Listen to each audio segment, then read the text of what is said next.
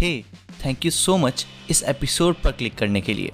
अगर आपको ये पॉडकास्ट और इसके एपिसोड्स पसंद आते हैं तो मेरे पास एक एक्सक्लूसिव एपिसोड है आपके लिए, जो है स्टोरी ऑफ़ यूनिवर्स के बारे में।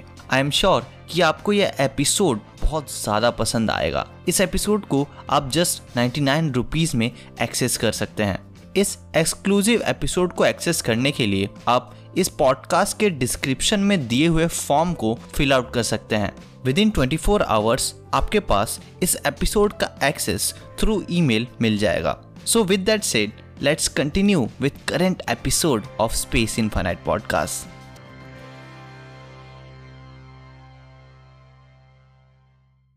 hello friends and welcome to space infinite और आज के एपिसोड में हम डिस्कस करने जा रहे हैं गैलेक्सीज के बारे में। गैलेक्सीज बेसिकली वास्ट कलेक्शन होती हैं स्टार्स की जो यूनिवर्स में हर जगह प्रेजेंट हैं। लेकिन आखिर कितनी सारी गैलेक्सीज हैं हमारे यूनिवर्स में? वेल well, हम इन्हें सिंपली काउंट तो नहीं कर सकते और इनफैक्ट एक और प्रॉब्लम है हमारे इंस्ट्रूमेंट्स की लिमिटेशन हमारे टेलीस्कोप्स का अपर्चर ज़्यादा होना चाहिए और ये एटमॉस्फेयर के अबव लोकेटेड होने चाहिए ताकि हम इन गैलेक्सीज से आने वाली लाइट को एक्यूरेटली मेजर कर पाए। हबल स्पेस टेलीस्कोप की जनरेटेड एक इमेज जिसे हबल एक्सट्रीम डीप फ़ील्ड यानी कि एक्स डी एफ़ कहा जाता है, जिसे 10 ईयर्स के हबल स्पेस टेलीस्कोप के डेटा को कंबाइन करके जनरेट किया गया है। और ये इमेज स्काई में हमारे थम के टिप जितने छोटे एरिया में डीप स्पेस में पॉइंट करके लिया गया है और इस इमेज में थाउजेंड्स ऑफ़ गैलेक्सीज रिवील हुई हैं। यानी स्काई के इतने छोटे रीजन में भी थाउजेंड्स ऑफ़ गैलेक्सीज हैं। तो पूरे यूनिवर्स में कितनी गैलेक्सीज होंगी? एक्सपर्ट्स के एस्टिमेट्स के अकॉर्डिंग 100 से 200 बिलियन गैलेक्सीज हो सकती हैं यूनिवर्स में। और जेम्स वेब स्पेस टेलीस्कोप से एक्सपेक्टेड है कि ये और डिटेल में इसको मेजर करके हमें अर्ली गैलेक्सीज और यूनिवर्स के बारे में और डिटेल्ड इंफॉर्मेशन दे। लेकिन friends James Webb space telescope से पहले से हबल स्पेस टेलीस्कोप को साइंटिस्ट ने कांस्टेंट अपग्रेडेशन के साथ Hubble ultra deep field create किया, जिसने रिवील किए करीब टेन थाउज़ेंड गैलेक्सीज एक स्मॉल स्पॉट पर स्काई में कॉन्स्टिलेशन फॉर्मैक्स की तरफ़। और अगेन 2012 में इंस्ट्रूमेंट्स के अपग्रेड के बाद साइंटिस्ट ने इस अल्ट्रा डीप फ़ील्ड के भी अंदर के पोर्शन में और डीप देखा यूनिवर्स को और इसमें भी करीब 5500 गैलेक्सीज डिटेक्ट की। रिसर्चर्स ने इसे एक्सट्रीम डीप फ़ील्ड का नाम दिया। हबल स्पेस टेलीस्कोप ने approx estimated 100 billion galaxies detect की हैं यूनिवर्स में। बट प्रोबेबली ये नंबर इंक्रीज हो सकता है करीब 200 बिलियन गैलेक्सीज तक। जैसे जैसे हमारी टेलीस्कोप की टेक्नोलॉजी इम्प्रूव होगी। बट चाहे इंस्ट्रूमेंट कोई सा भी यूज़ हो नंबर ऑफ़ गैलेक्सीज को एस्टिमेट करने का मेथड एक ही है। स्काई के एक पोर्शन के टेलीस्कोप्ड इमेज को यूज़ करके एस्टिमेट करना कि उस रीजन में कितनी गैलेक्सीज हैं और इससे ये डिटरमाइन करना कि यूनिवर्स में कितनी गैलेक्सीज हो सकती हैं। इसमें एजम्पन ये है कि यहाँ पर हम ये मान रहे हैं कि यूनिवर्स में कोई लार्ज कॉस्मिक वेरिएंस नहीं है। यानी यूनिवर्स के हर रीजन में ऑन एवरेज सिमिलर डेंसिटी में गैलेक्सीज प्रेजेंट हैं। यूनिवर्स एक होमोजेनस एंटिटी है। आइंस्टाइन ने कहा था कि ग्रेविटी बेसिकली डिस्टॉर्शन होता है स्पेस टाइम में। इसी को ध्यान में रखते हुए साइंटिस्ट ने ये समझने की कोशिश की कि ग्रेविटी एंटायर यूनिवर्स को कैसे इफ़ेक्ट करता है। इसको सिंपली ऐसे समझा जा सकता है कि अगर हम पूरे यूनिवर्स को एज अ होल देखें तो यूनिवर्स हर डायरेक्शन में, हर जगह से रफली सेम ही दिखेगा।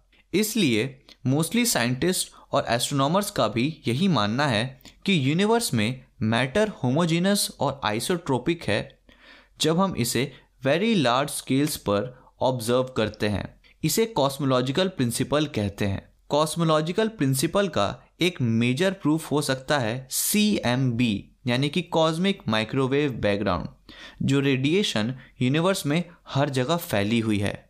यूनिवर्स करीब 13.8 बिलियन ईयर्स पुराना है। और यूनिवर्स जैसे जैसे टाइम के साथ और ओल्ड और बिगर होता जाएगा गैलेक्सीज एक दूसरे से और दूर होते जाएँगी। इससे उन्हें देखना इवन टेलीस्कोप्स की मदद से भी बहुत मुश्किल हो जाएगा। हमारा यूनिवर्स लाइट की स्पीड से भी ज़्यादा स्पीड से एक्सपेंड हो रहा है।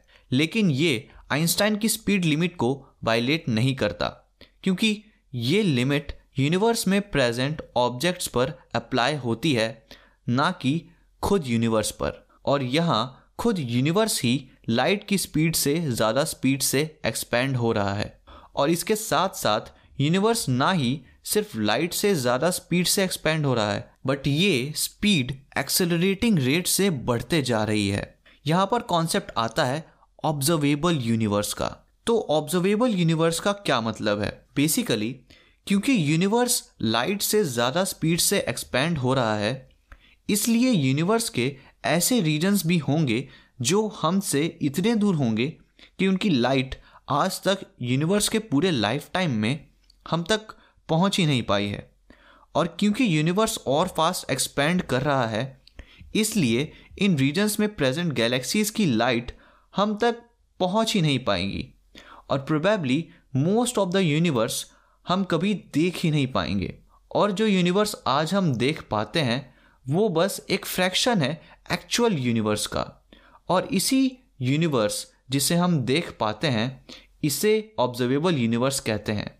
ये एक स्पेयर टाइप रीजन है, जिसका डायामीटर है करीब 93 बिलियन लाइट ईयर्स और ये ह्यूमैनिटी की एक्सटेंट है, जहाँ तक हम यूनिवर्स को देख सकते हैं। फ्रेंड्स गैलेक्सीज भी even over the time change होते रहती हैं। इवन हमारी मिल्की वे गैलेक्सी भी कोलिजन कोर्स पर है हमारी नियर बाय एंड्रोमेडा गैलेक्सी के साथ। और ये दोनों गैलेक्सीज आज से करीब फोर बिलियन ईयर्स के बाद एक दूसरे के साथ मर्ज होके एक न्यू गैलेक्सी फॉर्म करेगी। और लेटर ऑन बाकी नियर बाय गैलेक्सीज जो लोकल ग्रुप में प्रेजेंट हैं, ये सभी गैलेक्सीज भी इवेंचुअली कंबाइन हो जाएँगी।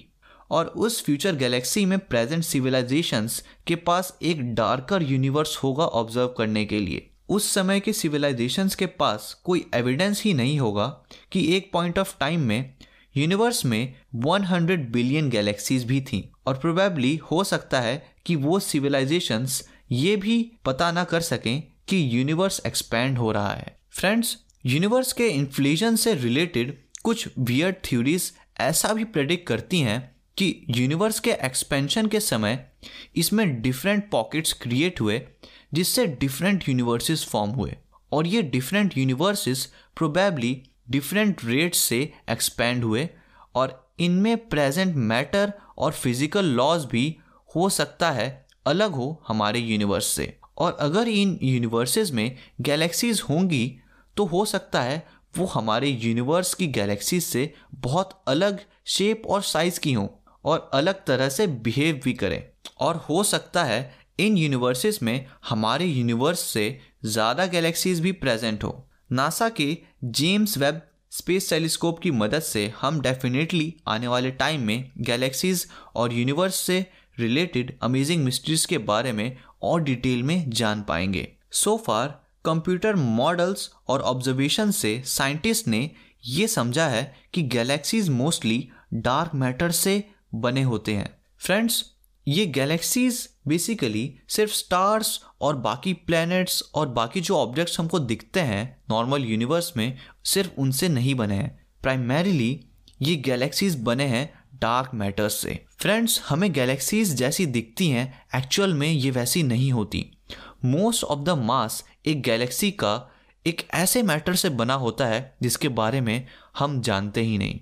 वो होता है dark matter so far computer models और ऑब्जर्वेशन से साइंटिस्ट ने ये समझा है कि गैलेक्सीज मोस्टली डार्क मैटर से बनी होती हैं, जो मर्ज और क्लम्प होकर गैलेक्सी को स्ट्रक्चर प्रोवाइड करती हैं। बेसिकली डार्क मैटर पूरे यूनिवर्स में प्रेजेंट इन गैलेक्सीज को स्ट्रक्चर प्रोवाइड करता है, जो विजिबल मैटर होता है, जो स्टार्स प्लैनेट्स और बाकी ऑब्जेक्ट्स हमें दिखते हैं। इनफैक्ट मैं और आप भी हम सब बैरियोनिक मैटर से बने हैं। और ये बस एक छोटा फ्रैक्शन है यूनिवर्स के टोटल कॉन्स्टिट्यूएंट्स का।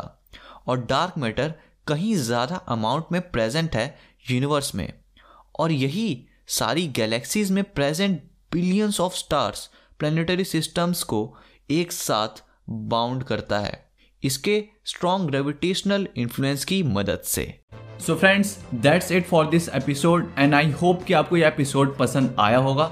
अगर आप इस एपिसोड को स्पॉटिफाई पर सुन रहे थे तो make sure to share with your friends and if you are watching this on YouTube make sure to give it a thumbs up and subscribe to the channel if you are new to the channel और मुझे आप comment section में बताइए कि हम और किन topics पर वीडियोस या फिर ऐसे पॉडकास्ट या फिर इन टॉपिक्स को और कैसे इंटरेस्टिंग तरीके से डिस्कस कर सकते हैं।